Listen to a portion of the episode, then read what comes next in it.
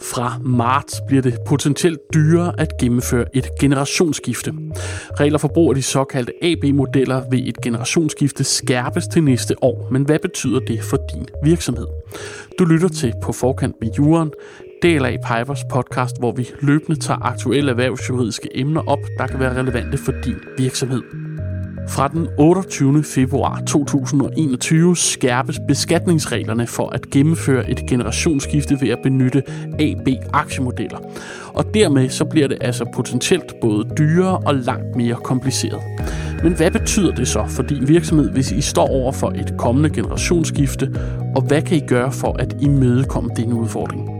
Det dykker vi ned i i denne episode, og for at finde hoved og hale i den sag, så har jeg allieret mig med Jan Børjesson, advokat og partner i DLA Piper. Velkommen til, Jan. Jo, tak.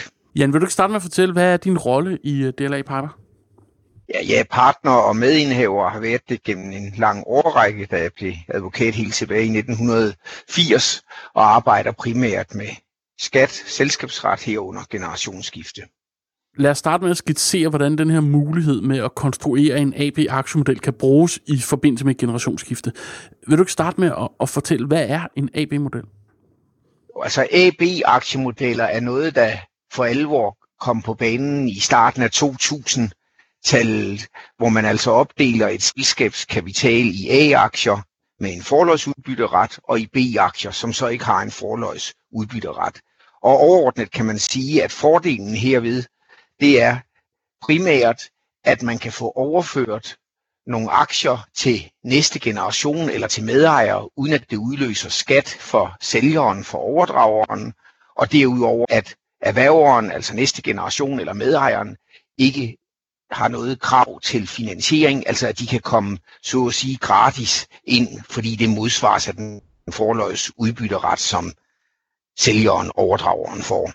De her AB-aktiemodeller er jo især anvendt i generationsskifter, øh, hvor betingelserne for at overdrage øh, selskabet efter successionsreglerne ikke er opfyldt. Vil du prøve at forklare det? Ja, det kan jeg godt prøve at forklare. Altså når vi snakker generationsskifte, det vil altså sige, når forældre ønsker at føre virksomheden, deres selskab over til deres børn, så er der overordnet to modeller. Den ene det er den såkaldte successionsmodel, hvor man kan overdrage, uden at det udløser skat hos overdrageren i det her tilfælde forældrene. Det kræver, at man driver det, der hedder aktiv virksomhed, og der stiller skattelovgivningen nogle betingelser her, altså til, hvad aktiv virksomhed er, og det er alt andet end passiv anbringelse i værdipapirer, investeringsvirksomhed i ejendommen, for eksempel udlejningsvirksomhed, og tilsvarende. Så når vi snakker generationsskifte, så vil man ofte bruge en successionsmodel, hvor der er tale om aktiv virksomhed, og i de situationer, hvor man altså har solgt den aktive virksomhed, eller blot har en stor værdipapirbeholdning liggende, eller har en stor ejendomsportefølje, såkaldt passiv virksomhed, der vil man typisk bruge AB-aktiemodellen. Så på den måde er der to forskellige systemer, alt efter om man opfylder betingelserne for succession eller ej. Mm. Og for at prøve at konkretisere, hvordan den her model fungerer, så ved jeg, at du har lavet et eksempel. Vil du prøve at gennemgå det her eksempel på, hvordan sådan en model kan se ud i praksis? Ja, lad os prøve at, at tage et lidt simpelt eksempel forstået på den måde, at forældrene har etableret et selskab i tidernes morgen med en kontant indbetalt aktiekapital på 500.000, så det er deres skattemæssige anskaffelsessum. Gennem en lang årrække har selskabet udviklet sig sådan, at det i dag har en værdi på 50 millioner. Der er altså en mere værdi på 49,5 millioner kroner. Og nu vil man gerne have overført selskabet til næste generation, således at næste generation får den fremtidige værditilvækst og indtægterne. Og der er problemet så, hvis der er tale om passiv virksomhed, vi forudsætter, at det her selskab indeholder værdipapirer eller investeringsejendomme, så er problemet altså, at hvis man skulle overdrage det til næste generation for 50 millioner kroner, så ville det udløse en skattepligtig fortjeneste på de 50 millioner fratrukket de oprindeligt indskudte 500.000 kroner, altså skat 49,5 millioner kroner. Det man så gør i stedet for, det er, at man etablerer en forløjets udbytteret i det her eksempel på 49,5 millioner kroner. Det vil altså sige, at når der udbetales udbytte fra selskabet, så går det forløjets til A-aktionærerne, som er forældrene. Og dem etablerer vi med en ejerandel på 10% A-aktier, og det vil så altså sige, så er der 90% B-aktier tilbage, som skal overføres til børnene. Så selskabssituationen er altså den, at de 500.000 er delt op i 50.000 kroner A-aktier og 450.000 kroner B-aktier. Til de 50.000 kroner A-aktier, der knyttet forlods udbytteret med 49,5 millioner kroner. Det betyder, når man kigger på selskabets værdi, at selskabets værdi set med B-aktionærernes øjne er kun 500.000 værd, altså værdien på de 50 millioner fratrukket de 49,5, som A-aktionærerne har forbeholdt sig. Og så betyder det, at man nu kan overføre B-aktierne de 90% til 450.000 kroner. Og det udløser ingen skat hos sælgerne, altså forældrene, og hos børnene, ja, der stiller de ringe krav til kapital, fordi de skal blot have 450.000 kroner til rådighed, og dem kan de eventuelt over tid få i gave fra forældrene, således at de i virkeligheden slet ikke skal have penge op af lommen. Og det, der nu er fordelen ved det, det er, at børnene de har nogle B-aktier. Man har ligesom fået sat prop i værditilvæksten i forstået på den måde, at den fremtidige værditilvækst på ejendom, værdipapirer eller hvad selskabet nu måtte indeholde, det tilfalder jo de 90 eller for 90 procents vedkommende børnene og for 10 procents vedkommende forældrene. Så på den måde, der har man nu altså sikret, at stille og roligt, der bliver den fremtidige værdiskabelse, den kommer næste generation til gavn.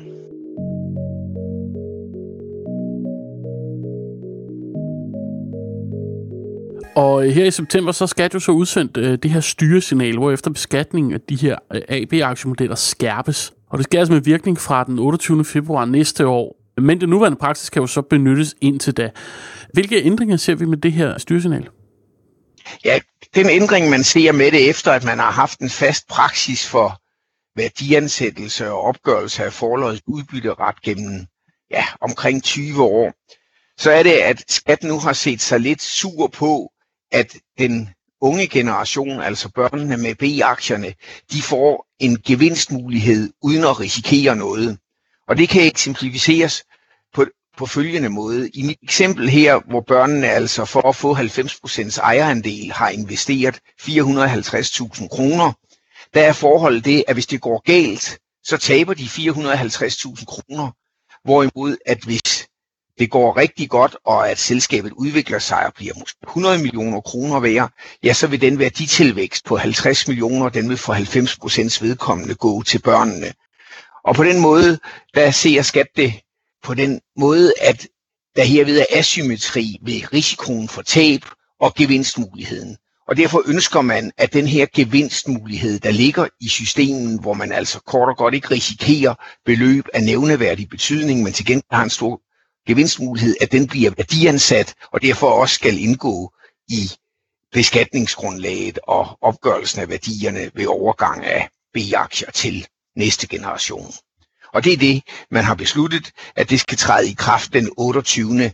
i 2. 2021.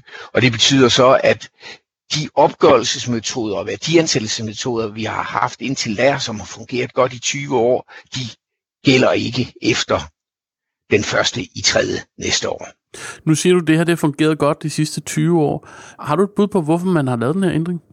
Jamen altså, man har hele tiden haft fokus på AB-aktiemodellerne, om det var lidt for gunstige måder at få ført virksomhed over til næste generation på, og på en eller anden måde så kigger man jo ofte på, om man synes, der er noget asymmetri i, i skattereglerne, og her har man altså fundet, at der ikke er harmoni mellem på den ene side tabsrisikoen og på den anden side gevinstmuligheden, og derfor mener man, der skal opgøres en værdi af den her i gåsøjne gratis gevinstmulighed, som så skal danne grundlag for at være en del af værdiansættelsen.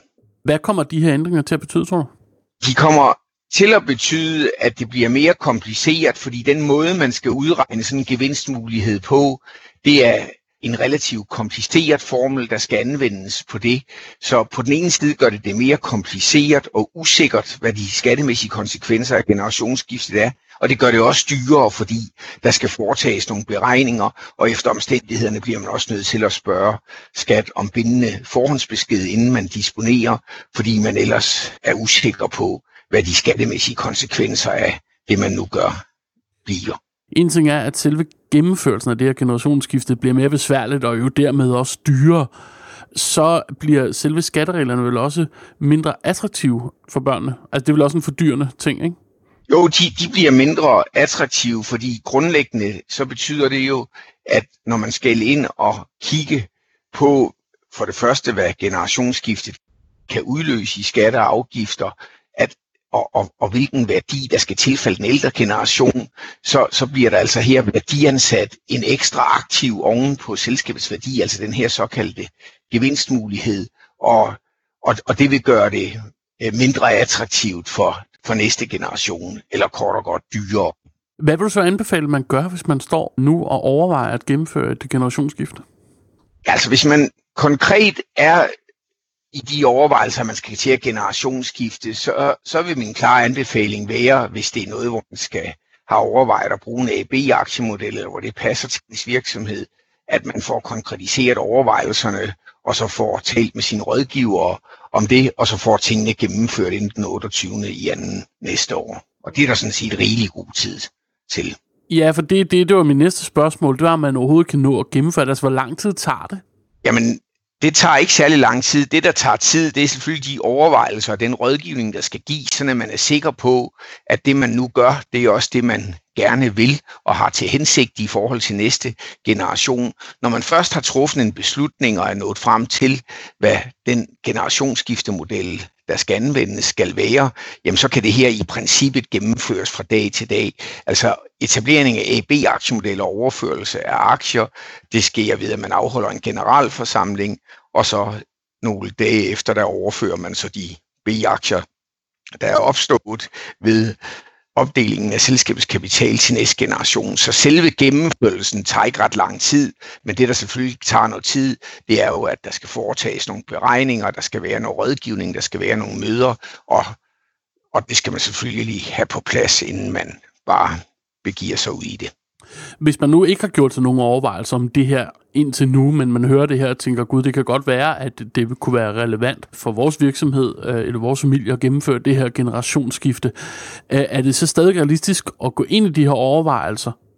Ja, det, det synes jeg bestemt, det er, fordi generelt, der gælder jo, at når man har noget virksomhed, der drives i selskabsform, så skal man for det første hele tiden vurdere, om man har den rigtige selskabsstruktur med henblik på et generationsskifte, der kommer på den ene, eller på, der kommer på det ene eller på det andet tidspunkt. Og for det andet skal man jo til stadighed vurdere, hvornår timingen er rigtig, både økonomisk, skattemæssigt, men selvfølgelig også i forhold til Øh, det er mere subjektivt, hvornår man har lyst til at føre værdierne over til næste generation. Men den facet, der også er i de her AB-aktiemodeller, det er jo, at i mit eksempel, hvor vi overførte 90% af aktiekapitalen til næste generation, og den ældre generation beholdt de 10% af aktier, der vil man ud over det her med forlods udbytteret også ofte graduere stemmeretten, så forældrene bevarer indflydelsen over selskabet. Så det, der er det elegante ved hele AB-aktiemodellen, det er, at man får ført værdierne over. Bestemmelsesretten ligger stadig hos den ældre generation, så længe de ønsker at have bestemmelsesretten. Og det betyder også, at det ikke sådan, at man bare åbner økonomisk for sluserne, sådan at børnene nu kan gøre brug af selskabets værdier. Det er forældrene, der bestemmer og har hånd i hank med tingene, men værdierne er ført over, således at man på sigt spare skatter og afgifter af den værditilvækst, der skabes fra overførslen har fundet sted. Så man kan bruge det som en slags rettidig omhu, selvom man ikke er klar til at give stafetten videre, så at sige? Ja, det er, det er rettidig omhu. Man kan jo vente den om og så sige, at man kan jo vurdere, og det er jo også en del af hele generationsskifterådgivningen, hvor meget skal vi selv bruge, altså os forældre, i den resterende del af den forventede levetid, har vi nok, og hvis man i øvrigt har nok, så kan man jo i virkeligheden så godt få resten ført over til næste generation, for der skal pengene og formuen jo lande alligevel, og så undgår man altså, at man bare hober yderligere formue op, som vil koste afgift og skat til sin tid, når man selv lukker øjnene. En anden mulighed, i stedet for at skynde sig at få gennemført det her, hvis man ikke allerede har styr på, på selve generationsskiftet, det er jo at kigge på alternativer. Hvilke alternativer er der til at bruge den her AB-model? Jamen, der er jo, der er jo i virkeligheden mange alternativer, fordi der findes jo et stort antal forskellige generationsskiftemodeller, og som jo skal tilpasses den enkelte situation, altså kort og godt skræddersys. Men det alternativ, der ofte er, det er en såkaldt holdingmodel, hvor man i stedet for at fokusere på at overdrage aktier, som ejes personligt af den ældre generation til børnene, så lader man i stedet for børnene etablere et holdingselskab, og dette holdingselskab køber så selskabet af forældrene, typisk et datterselskab, der hvor værdierne og driften ligger, som ejes af et holdingselskab, som ejes af forældrene. Og det kan måske lyde lidt indviklet, men hvis vi tager det eksempel, vi havde fra før, så vil forældrene, der har et selskab med værdi på 50 millioner, ofte eje det gennem et holdingselskab. Så i stedet for at overføre selskabet ved hjælp af holdingselskabsaktierne, så lader man holdingselskabet sælge datterselskabet for 50 millioner kroner på et gældsbrev til et selskab, som næste generation ejer. Og på den måde får man så selskaberne over, og det vil så sige, så kommer værdiskabelsen igen i regi af næste generation. Så der er sådan forskellige måder at gøre det på, og de forskellige modeller kan også kombineres. Der findes i virkeligheden et utal af generationsskiftemodeller, når det kommer til stykket.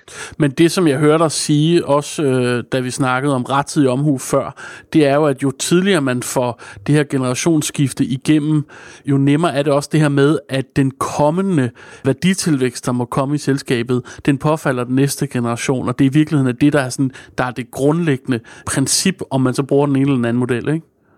Jo, men altså man kan jo sige, at det danske skattesystem er jo bygget op på den måde i øjeblikket, at ved død og ved gennemførelse af gaver, der betaler man afgift på 15 procent, men derudover ved død, altså inden man kommer til at skal betale det, der hedder boafgift med de 15 procent af det, der går i afsnitsgeneration, generation, der vil de her selskaber, der indeholder såkaldt passiv virksomhed, der skal man betale aktieindkomstskat, og det vil sige, at den samlede skatteafgift bliver omkring 50 procent. Og derfor så giver det jo sig selv, at hvis man har nogle værdier på 50 millioner, som i sig selv kan udløse skatter og afgifter ved døde på cirka 25 millioner, det er jo et kæmpe stort beløb, jamen så er forholdet jo det, at så er det jo rart at få så at sige stoppet hullet, forstået på den måde, at hvis der nu skabes i resten af den levetid, man har forhåbentlig en lang levetid, en yderligere værditilvækst på 40 millioner, ja, så skal man ikke også betale skatter og afgifter af den yderligere værditilvækst. Den har man i virkeligheden på det rette tidspunkt lagt over til næste generation. Som en øh, afslutning og en lille opsamling på de ting, vi har talt om, så har jeg bedt dig komme med et par korte, helt konkrete råd. Hvad er dit bedste råd til en virksomhed, som står over for det her valg? Det er i virkeligheden øh, nogle ganske få ting. Den ene ting, det er hele tiden at vurdere, om man har den rette selskabsstruktur med henblik på et fremtidigt generationsskifte, som ikke nødvendigvis behøver at skulle gennemføres her og nu. Så der er behov for hele tiden at få set selskabsstrukturen efter i sømmene, sådan at rådgiverne, advokater og revisor kan sige god for, at det er en god struktur med henblik på et fremtidigt generationsskifte. Og så det andet gode råd, det er at vurdere, om man har mulighed for at gennemføre succession, det vil sige altså overførsel til næste generation uden skat. Og det kan man, hvis man i sin selskabsstruktur har for 50% eller mere vedkommende har det, man kunne kalde gode aktiver, altså man driver aktiv virksomhed, og derfor kan der være noget timing i relation til at gennemføre et generationsskifte, inden man eksempelvis afhænder den virksomhed, som man driver, og så overgår til at drive passiv virksomhed. Og det tredje gode råd, det er jo i virkeligheden hele tiden at vurdere, hvornår skal man trykke på knappen og sende noget videre til næste generation, hvornår er man selv klar til det, hvornår er børnene klar til det, og hvad er de økonomiske og skattemæssige konsekvenser på det givende tidspunkt.